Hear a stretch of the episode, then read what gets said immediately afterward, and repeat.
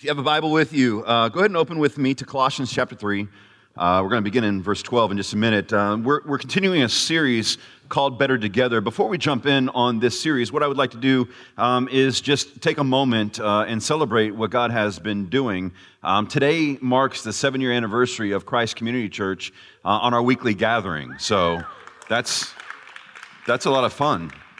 If you can't tell, this is not our permanent home, and uh, we uh, they always say, like, if you're a church plant, at what point do you become uh, like a church? And I, I say when there's people that actually show up on a weekly basis, uh, contribute their time and treasure, um, then you're a church, but we also want to be a church planting church. And so Christ Community Church exists to glorify God by making followers of Jesus Christ who are growing and multiplying. And part of that multiplication is church planting. Um, by God's grace, we have directly planted two churches, one in Bryan uh, College Station, the other one in San Marcos, Texas, and we've been a part of several other church plants uh, throughout the globe. And so uh, it's been a wonderful season. Um, as, I, as I was reflecting on seven years of church planting, uh, I think of the, the many cool stories, the baptisms and the redemption uh, and all that. But I also think through, like, wow, I can't believe it's seven years. We've been here seven years. I've, I've made it seven years. Like, um, I had people early when I was planting, um, some people saying, like, when are you going to plant? Why haven't you planted yet? Other people like, I don't really see him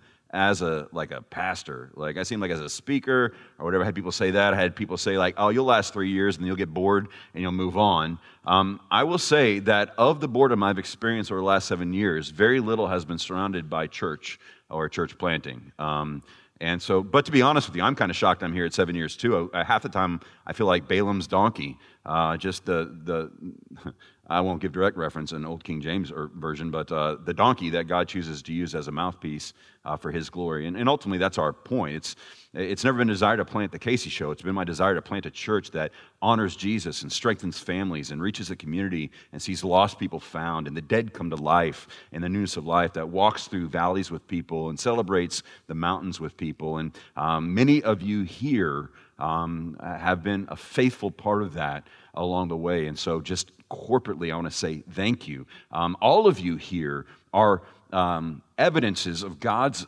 willingness and kindness to answer prayer. So I'm glad you're here. I want to say a special thank, uh, thanks set of thanks to my wife, Stephanie, uh, who has been a faithful co-laborer, friend. Um, some of the miracles that I was recounting early this morning as I was praying was our marriage, I believe, is stronger than it was seven years ago. Um, my children like me even more than they did seven years ago which is a miracle for a lot of pastors um, and, and dads in general, right? Because as they get older, they have their own thoughts and opinions, and we disagree. Um, that uh, I have solid friendship. We have great leaders. We have great volunteers. Uh, we're baptizing six people today, four of whom are children. Um, and so, those of you who volunteer in the children's ministry and want to poke your eyes out half the time, I want you to know seeds are taking root and are, are sprouting and fruit is being born. Um, so, out of the six people um, being baptized, say four are children who have come to faith, and um, their moms and dads have been partnered with to, to hear the gospel take root in their lives and, and to see them transition and transform, not just towards better behavior, but towards eternity. And, and, and so when we plant and when we think, it's really easy to get, get stuck in sometimes in the minutia, but the, the ultimate treasure of what we're seeing happen here is God's faithfulness to himself and his faithfulness to his promises and the faithfulness to his own glory that we get to taste and enjoy in a little bit. And so just wanted to celebrate to that end. After the service, we'll be going for baptism. I hope you'll stick around. We're going to be having barbecue that's free. Um, if you want to write a little extra in your check top in the basket, that's totally fine. We won't say no to that. Um, I think there's going to be a kickball tournament, uh, some bounce houses, face painting. Uh, I hope to get some uh, eagle's wings or something near my eyes. It'll be now I have to do it, don't I? Okay, anyways, I was totally off the cuff and I was not intending to have eagle's wings on my eyes. But, anyways, uh, just, just a wonderful day to celebrate God's faithfulness and goodness. I'm going to pray one more time and let's dive in uh, as we continue our marriage series, Better Together. Father, we come and we thank you so much for your faithfulness and your kindness towards us in and through your Son, Jesus Christ, that while we were yet sinners, Christ Jesus died for us. And, and, then you rose him from the dead, defeating sin, death, and Satan, so that through him we might experience the power of God in our lives. And so, Lord, we thank you for seven years. We pray for 70 plus more of faithful service to your gospel um, in this community as a church family. And Father, now as we um, open your word and we think through what it looks like to have healthy, gospel centered communication patterns in our home, beginning with our spouse, that you would help correct us in our thinking and realign us towards your purposes. I pray in Jesus' name. Amen. So, last week we began the Better Together sermon series.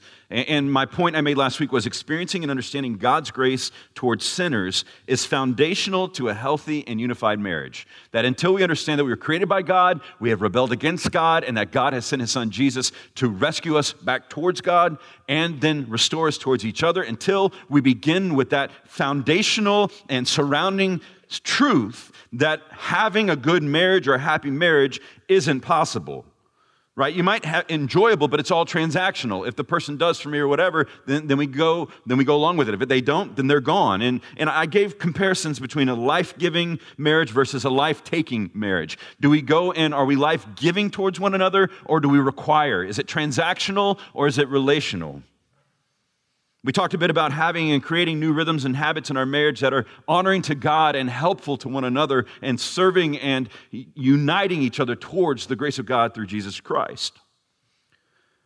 As I shared last week, most married couples don't seek help for the issues they're having until about three to five years after they need to seek help. And oftentimes it's too late. And when people have come to me, and I've, I, I look out here and I see many couples that I've had the joy um, of walking through hard seasons with.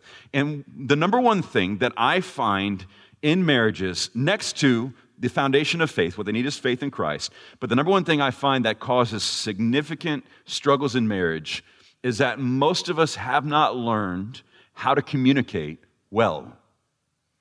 We, we don't communicate well. We don't say what we want or what we need, and when we do, it's usually amped up or passive or harmful. Um, and so, my, my main point is very simple today that Jesus is honored through clear and caring communication.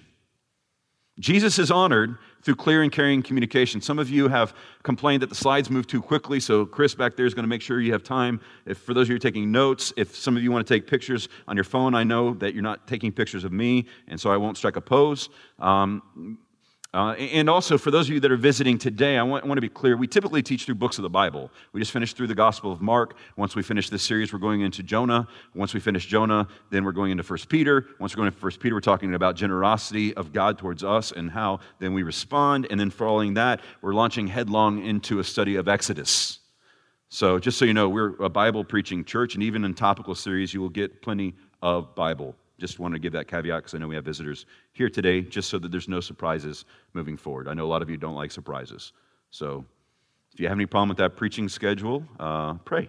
Okay, so Jesus is honored through clear and caring communication that honors the Lord, right? And if we exist to glorify God by enjoying Him forever, that if we exist to glorify God by honoring Jesus and becoming more like Him, then we've got to think through how we communicate.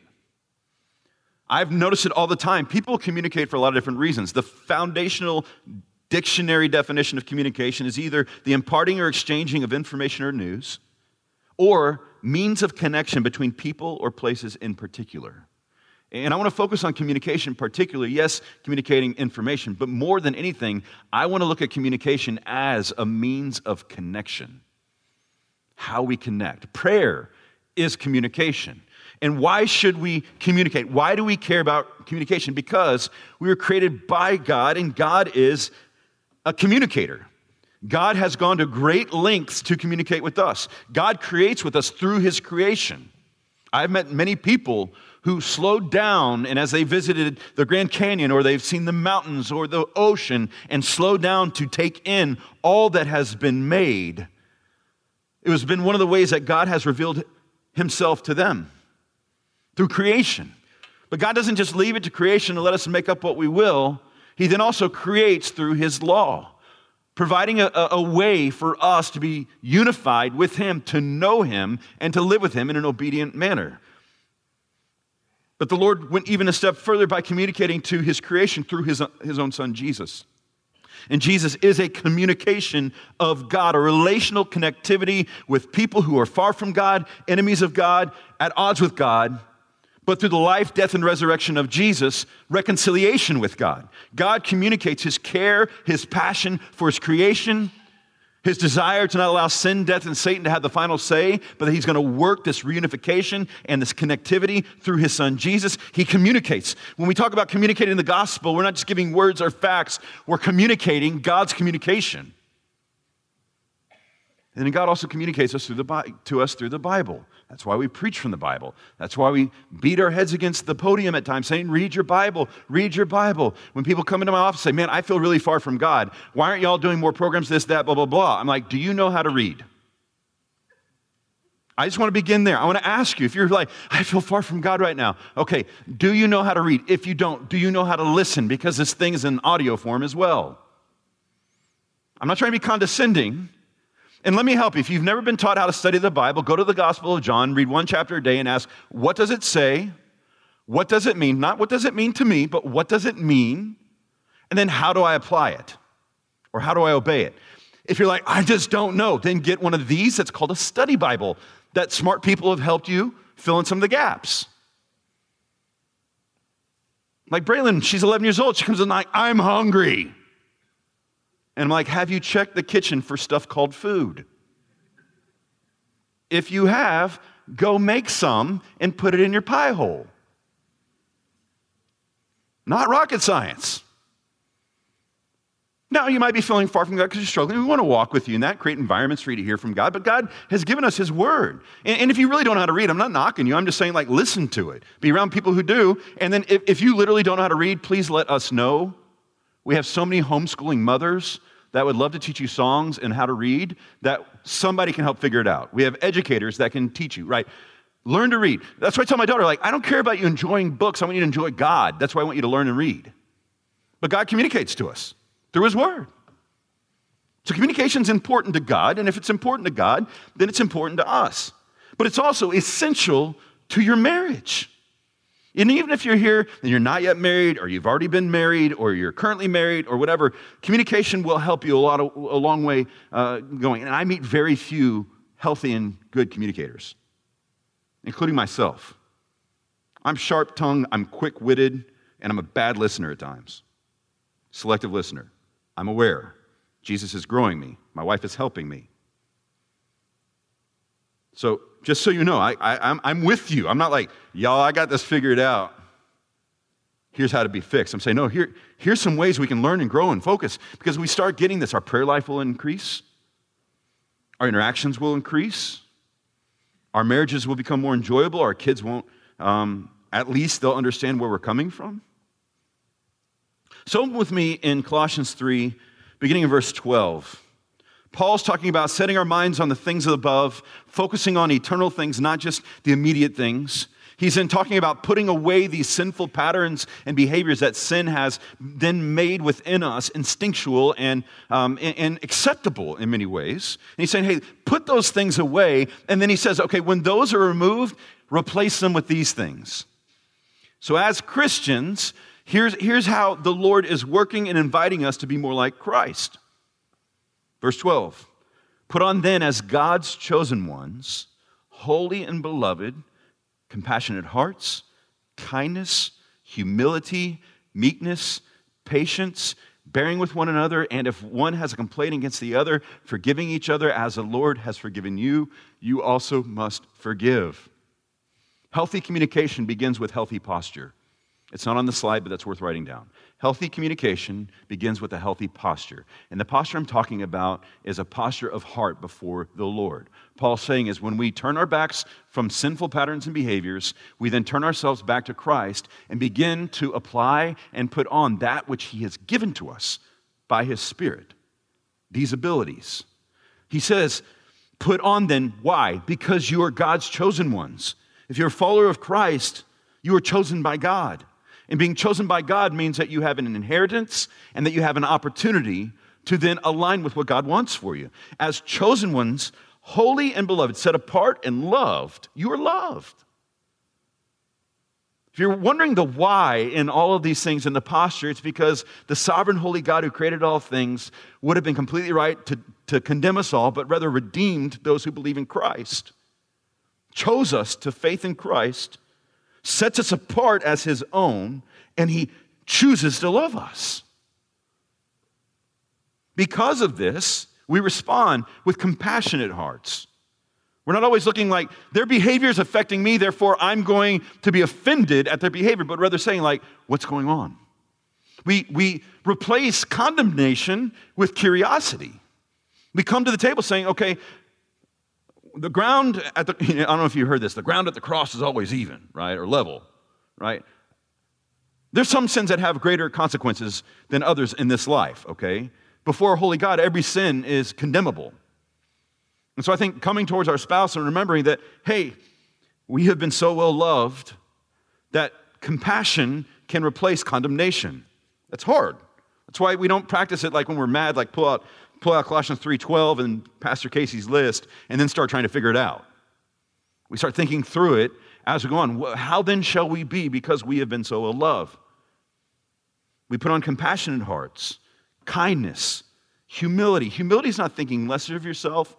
John Piper put it this way humility is not thinking lesser of yourself, it's the miracle of not thinking about yourself at all.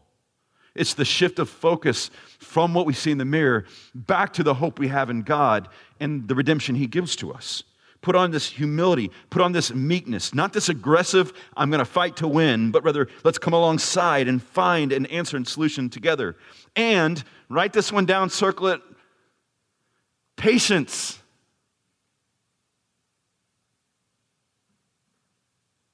Patience.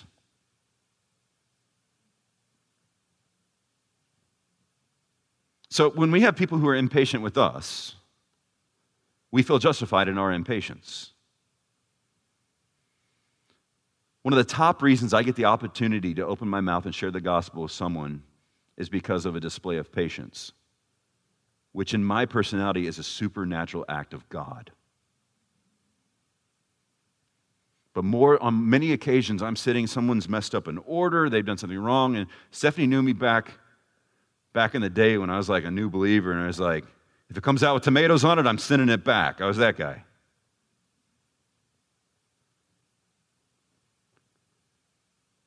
But when we exercise true patience, it's a, it's, a, it's a habit to be formed with people.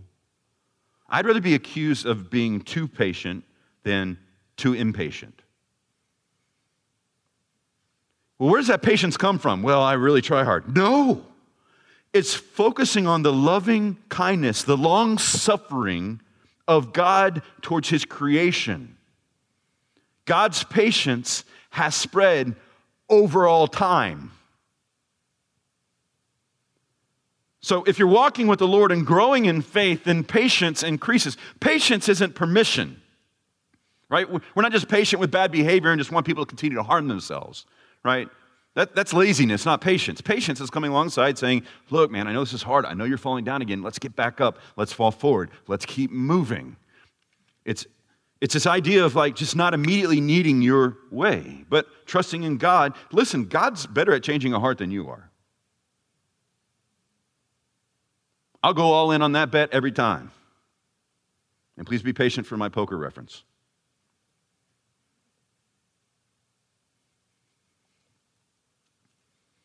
Bearing with one another, long suffering, staying with. Why? Because our God's a long suffering God.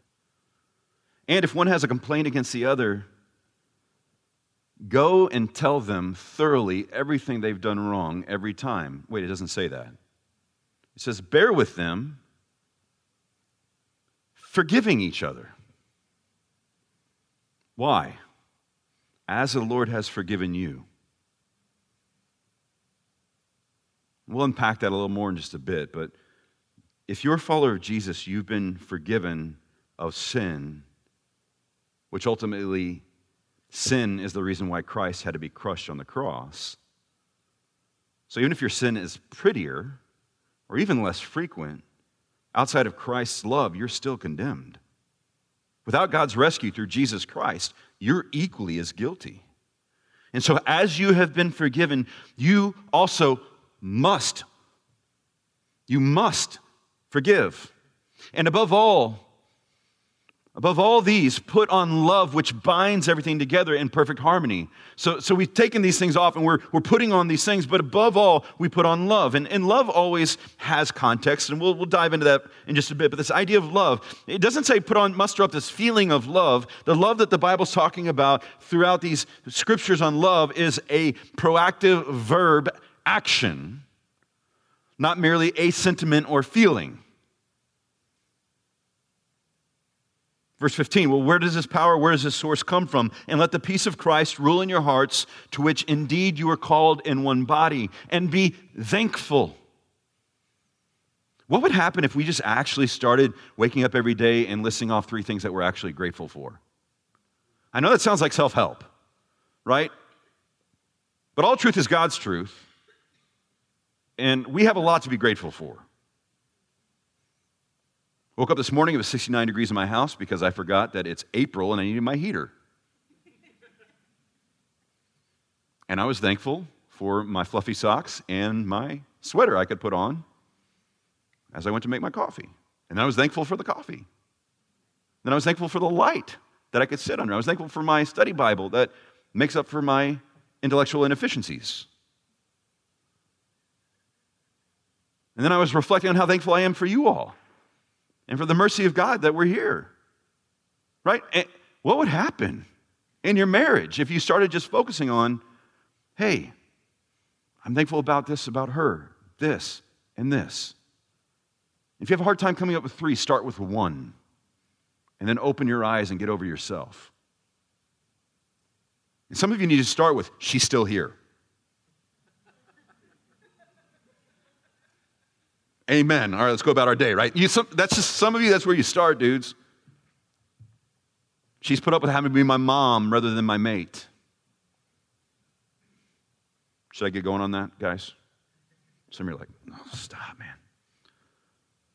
Be thankful this Thanksgiving. Why? Why are we thankful? We're thankful because God could have killed us forever and tormented us forever, but He gave His own Son to endure that so that we don't have to. But rather, through Him, we get to enjoy the full blessings of restoration with the Creator of the universe. So, with this Thanksgiving, we get over this grumbling. And how do we sustain this? We try harder. No, no, no. Let the word of Christ dwell in you richly. We memorize scripture. We preach the gospel to ourselves. We remember we were once sinners, yet Christ died for us. That since we've been so well forgiven, we are then called to forgive as we've been forgiven. We let the word of God, the truth of God, dwell in us richly. And from that, we let it overflow, teaching and admonishing one another in all wisdom, singing psalms and hymns and spiritual songs with thanks, thankfulness in your hearts to God. And whatever you do in word or deed, do everything in the name of the Lord Jesus, giving thanks to God the Father through him. And the way that you communicate with your spouse is worship. You're going to worship God or you're going to worship the enemy. Whatever you're doing, whatever motivation it is an overflow. It is a giving worth of value. It is a thank you or do better. If you're new here visiting, I do yell, but I'm not angry with you. Just a memo. I have a Cro Magnon brow, so it looks more mad than I am. My five year old always asks Stephanie, he's like, Is daddy mad? She's like, No, he's just passionate. I just care loudly. But whatever you do, and then that's a gauge like, man, I was doing that selfishly. I was doing that for my own gain. I was doing that to cause pain or harm. I was projecting my junk on that person. You can then own it and, and change your thinking and change your direction and say you're sorry. I'm not expecting any of us to leave here and be like, I'm now a perfect communicator. My hope is that we're more aware and treasuring of Christ and then allowing the gravity of who he is and how he is and what he's doing to then inform more regularly how we engage in interpersonal relationship. And this idea of love, like I said a minute ago, everyone's just, I just don't love him anymore. No, if you're saying he or she doesn't love you anymore, what you're saying is they don't please me like they used to. They don't do for me what they used to do for me. Me, me, me, me, me, me, me. Your problem in that moment is no longer pleasure from a spouse, it's idolatry. You're trying to find worth, value, and meaning in a person rather than the creator. If you're not able to love people that are hard to love, then you're not connected to the source of love who gave his son. I don't love him anymore. Quite honestly, today, so what? Covenant is more about meaning and feeling. Covenant is about trusting the one whom we're covenanting with, that he remains eternally love when we're not. You can say amen to that. I was about to amen my own sermon, but that's arrogant. amen. Well, what's his problem? I don't love him. Okay. We had this friend, Chris, back when we were young, newly married. His wife was super emotional. Chris ate nails for breakfast, I think. Scientist, like, like just emotionally, like he's aware of emotions, he just doesn't experience many. And so he's like, he's empathetic towards it. But his wife Monique would come and tell him, she'd be like, I don't feel like I love you today. For me, I'd like crumble to the floor, suck my thumb, and call three therapists. He's like, okay, you'll feel better tomorrow. Literally. Literally, that's, that's how he would handle that. He loved Jesus, he loved his wife, and he was like, You'll feel better tomorrow. And we asked her, I asked her one time, I said, Does that happen? She's like, Yeah, most of the time. Just by being able to say it made me like trust him more and like I felt like I loved him more because I could trust him with that. Like, ladies, I wouldn't be like, that's the solution. Rex, I don't like you today. I hate your guts, but, and, you know, Rex might take off, right? So, there's no men named Rex here. And if you're visiting named Rex, I'm not talking about your marriage. This, this tension, this love. Paul writes in 1 Corinthians 13, 4 through 7. Love is patient and kind. Love does not envy or boast. It is not arrogant or rude. It does not insist on its own way. It is not irritable or resentful. It does not rejoice at wrongdoing, but rejoices with the truth. Love bears all things, believes all things, hopes all things, endures all things. So when you say, I love you, is that what you mean? Patient, kind, not putting yourself first, not arrogant or rude. I love you, but blank. Is, is that, because that's not love. And the reason why I know that's not love is because that's not God, and God is love. Love is not God, God is love. Love's not sovereign, God is sovereign. God is love, therefore, since He created love, He gets to define it. Most of us aren't in love, we're in like or we're in lust. And so Maybe instead of always looking at the problems your spouse is giving, maybe you look in your own heart before a holy and powerful God and say, God, do more work. That's what I have to do. Love is patient, is kind, it doesn't envy or boast, it's not arrogant or rude, it does not insist on its own way, it is not irritable or resentful. I get irritable. Anybody else get irritable? Y'all are irritating me because you're lying right now. It's not irritable or rude. Anybody here rude? I've seen some of you in the parking lot.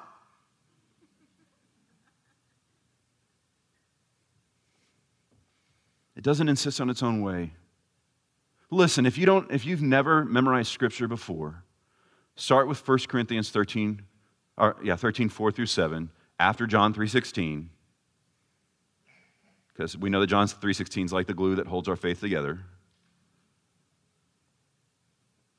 I'm kind of kidding. It's a good verse. But start memorizing this verse, letting the, dwell on this passage let this be the gauge for your love. Because not only is this how we are to love, but guess what? This is how God loves. Doesn't rejoice at wrongdoing. So we're like, hey, I'm going to accept people for all that they're doing and affirm everything they're doing because I'm loving. That's not loving, that's hatred. That's laziness. That's self preservation. Love does not rejoice at things that go against the source of love, God but delights in what's true. Now, it doesn't mean we become hateful when people are doing things that are against God. It means that we love them enough to have hard series of conversation, inviting them to know the restorative and healing power of Jesus Christ. We love. Communication rooted in this type of love is an effective, consequential communication. And you can either behave like a fool or you can behave like a wise person. We got to stop acting like, well, I was acting angry. No, you're acting like a fool.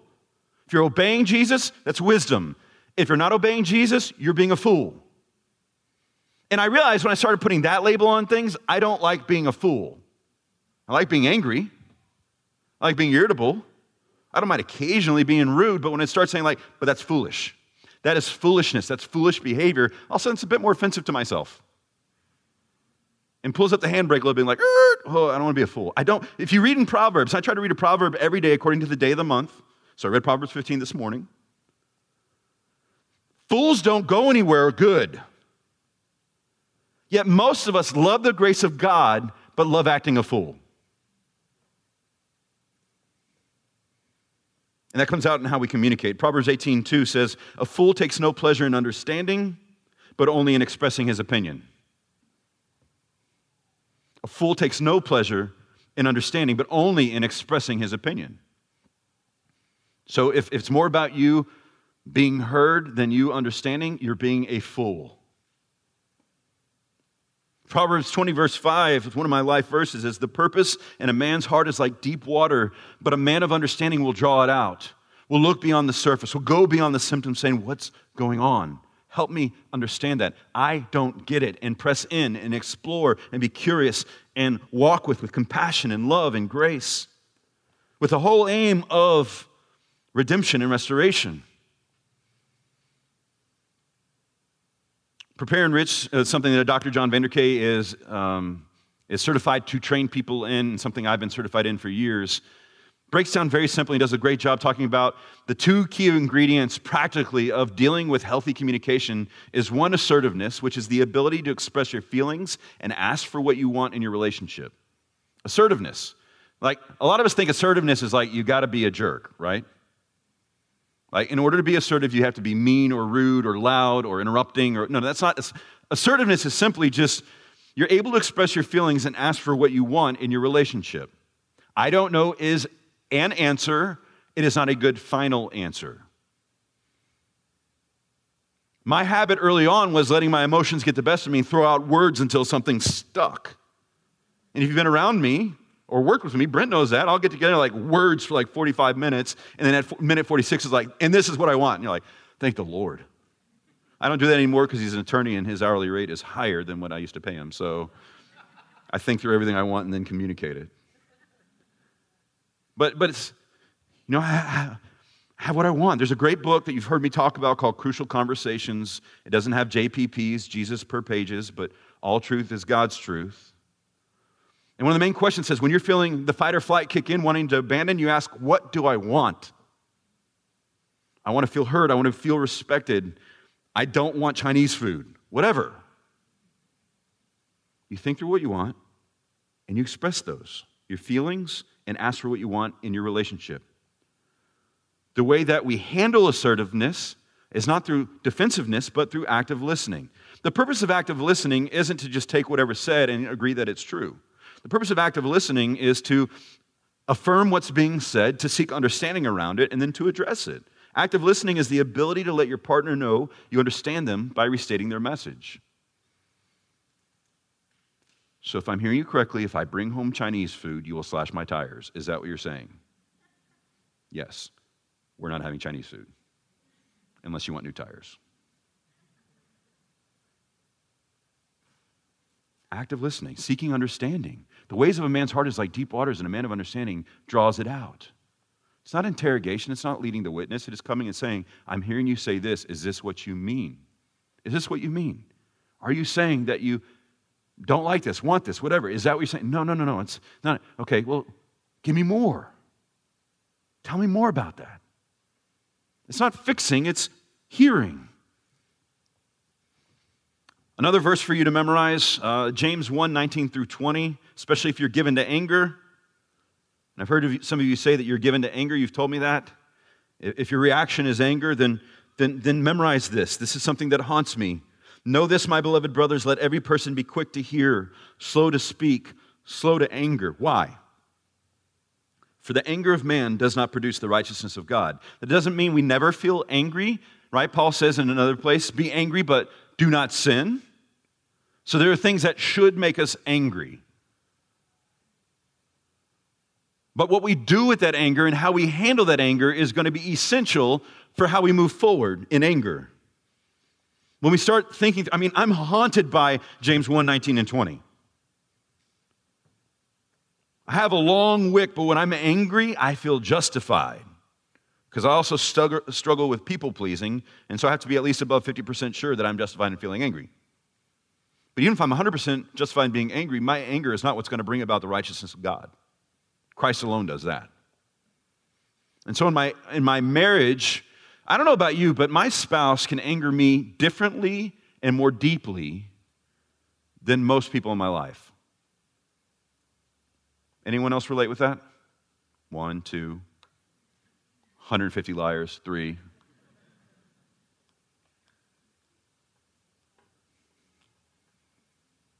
And some of you are like, well, you haven't met her mother. Right, okay, I get it. But usually, in right, that, that anger. And so, this, this gospel informed realignment, be quick to listen, slow to speak, slow to become angry, begins by forming new habits. We are 100% disciplined to our habits. And to quickly say, okay, I'm, I'm trying, a new, I, feel, I feel mad. Give me a second. And a lot of times, and we'll talk a little more about conflict next week, but, but a lot of times in conflict, what happens is there hasn't been regular, meaningful communication between both spouses. And so spouses typically will settle for bad, negative encounters than no encounters at all. So if you're fighting a lot with your spouse, it may be that they're just absolute fools, right? Maybe.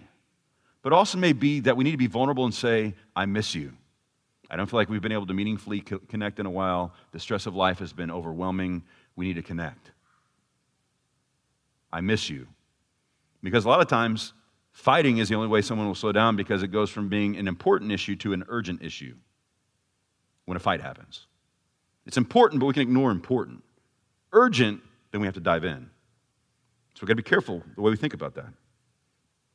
And so I want to give you nine things to consider. Don't worry, I'm not going to like go for 30 minutes each, but we're going to feed you afterwards, so you'll be all right. The nine basics, uh, just basics of gospel centered communication. Number one is this preach the gospel to yourself often. If you're not clear what the gospel is, God created you, you rebelled against God in sin willingly. And so God did what we could not do by sending his son Jesus to live a perfect life, to die the perfect sacrificial death to be dead and buried, and by God's power, three days later, rise from the dead. You deserve hell, but through Christ, you're offered eternal life. And so sometimes, in order to stop acting like a fool, you need to remind yourself, I deserve hell. It's offensive, I know, but I'm a good person. Next to the perfection of God, you're not that good. I know it's offensive. I try hard. No, no, no. Your trying is only going to lead you towards condemnation. You resting in the fact that although you sin, God loves you, chooses to love you anyways, and restores you and redeems you through his Son. He gave his only Son so that you and I, through him, might be right with God. Remembering that usually reorients the, the, the, the conversation or fight differently a bit. Preach the gospel to yourself often. If you're not clear on that, we can point you to books. The second thing to do is remember you're actually on the same team. So when you're communicating and you feel like you have to win or you lose, you're not fighting as a team member, you're fighting as an enemy. Or communicating. And, and again, I'm, I'm addressing more about posture today than I am even just saying in conflict. In general, how do you approach your spouse, your kids, your work environment, your brother and sister in Christ? Do you go there to be right or do you go to those conversations to be helpful? Hey, guess what, Christians? We're on the same team even if we don't agree on every element and maybe just would do things in a much different manner, we're on the same team. And being on the same team means that we need to be for each other, not opposed to each other.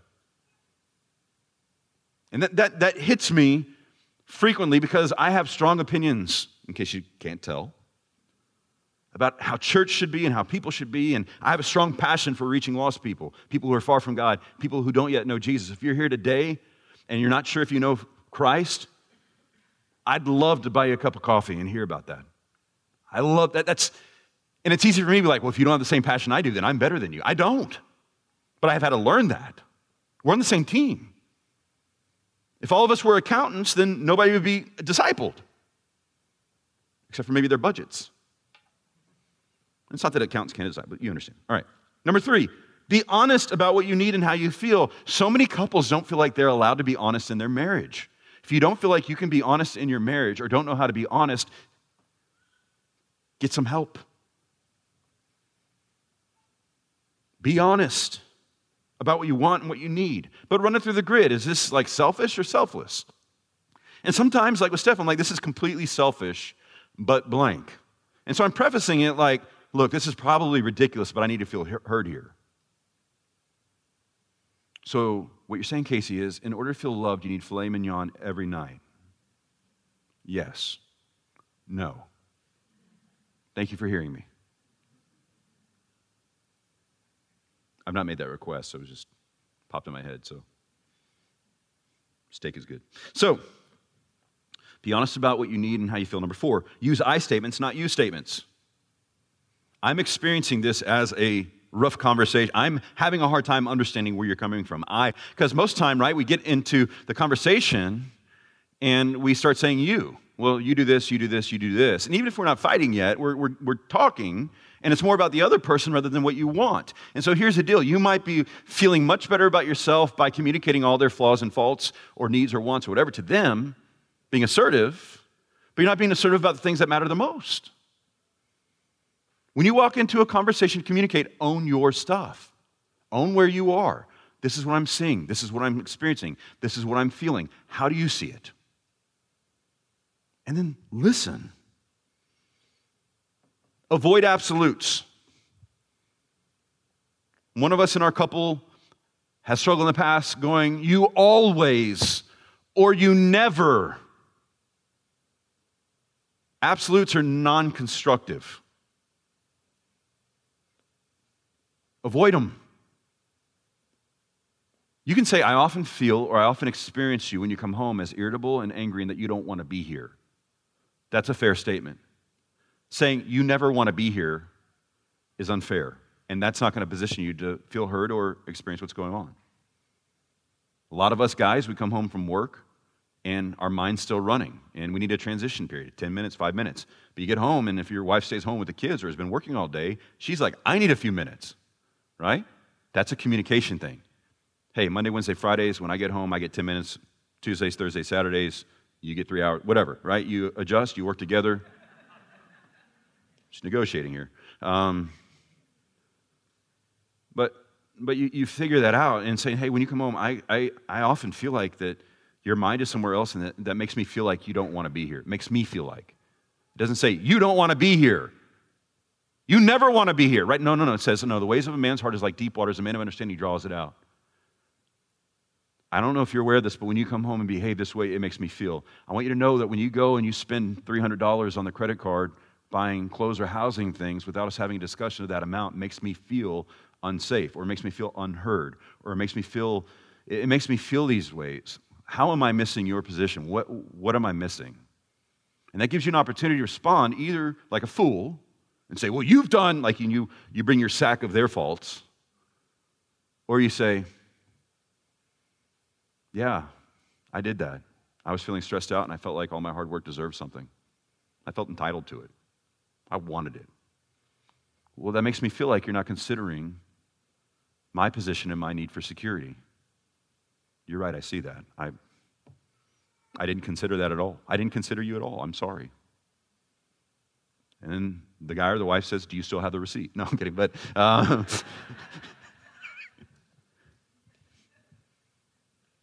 What would that feel like? Where one of the safest places for you to communicate is in the covenant of your marriage. That you're on the same team. And the guys, sometimes we just need permission to be like, I don't know what you're feeling. I don't get that. And you just say, I know you don't. I just need you to hear me.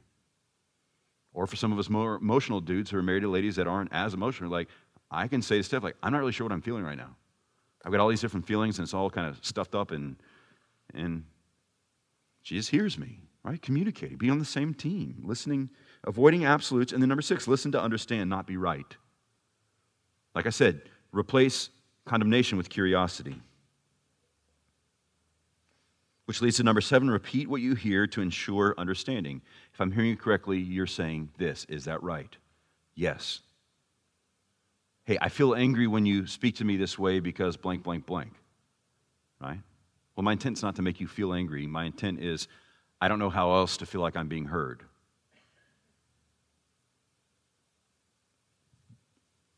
Number eight, take a break when needed. Timeouts are not endings. I've poorly taken timeouts because I trigger fight or flight and I'm tired of fighting, and so I'm like, I turn and walk away. Now, double standards in marriage, that's just something that has to die. Because if I don't like when Steph walks away, then who am I to walk away? Right? To communicate, like, I need a few minutes, I'm feeling very angry, and I know I'm not making sense. Or I just don't feel like this is going to be productive. Can we take, put limitations on it rather than punishment or retribution? Can we take five minutes and come back together and try again? And that being okay doesn't mean the person's abandoning you. It means the person's coming alongside of you and want to honor Christ. And number nine, listen, I'm going to hammer this just for a second. Get counsel. If you're stuck, get counsel. It's not wrong. You're not broken or flawed. Well, theologically and practically, yeah, you are. All of us are. But it's not like this, you're lesser or worse or you're on the last. And, most people wait way too long before they start getting check ins and becoming aware of what's going on. As I shared last week, Dr. Vander Kay has generously offered a couple's check in plus an hour of his time just to help you see some areas of focus on. But, but realize hey, we all have blemishes, we all have warts, we all have brokenness, we all have sin. And there's times if you're stuck and you're continually stuck, most people, when things aren't going well, they get more private. They hide, they blame. That's the pattern of sin. People who are redeemed understand they can come safely into the light and learn what's true. And ultimately, the fuel for the successful communication begins with the number one thing I said preach the gospel to yourself. I deserve death, but Christ has given me life. I have been so forgiven that I am called and compelled to be forgiving.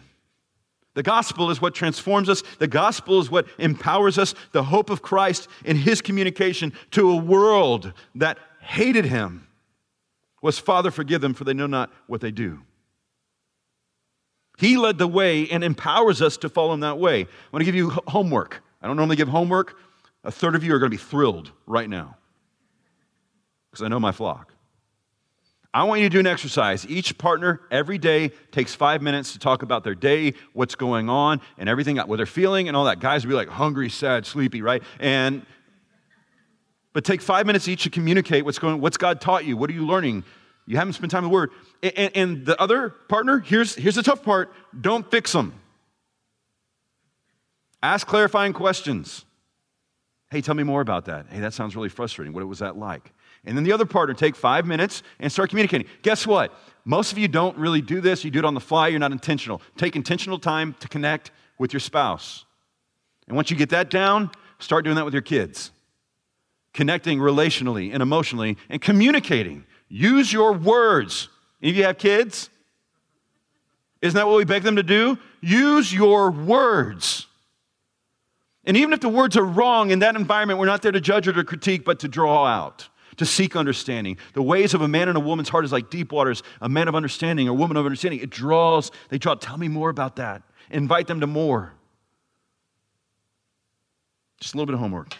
Ultimately, Jesus is honored through clear and caring communication. If we don't understand the gospel, it's going to be real hard to live a forgiving, gracious, loving, improving, enjoyable marriage. If we know Christ, there's no excuse to not begin to live more into that redemptive nature. Jesus is honored through your clear and your caring communication. Let's pray together. Father, we thank you so much for your kindness given to us through your Son, Jesus. We thank you, Lord, for the opportunity that we have to know you through the way you've communicated to us, through your creation, through your law, through your Son, and through your Bible. And we pray, Lord, that you would help us own and maybe repent of poor communication and, and, and say sorry and start moving forward. There's more of you to have. There's an infinite power that is awarded to us who, who seek it. And so, Lord, we ask for that redemptive power to take root in our home, in our communities, in our nation, and in our planet.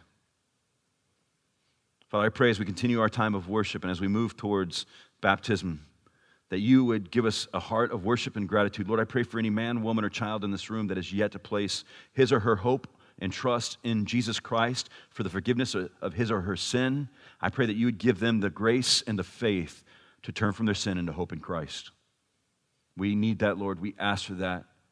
And we pray that in Jesus' name. Amen.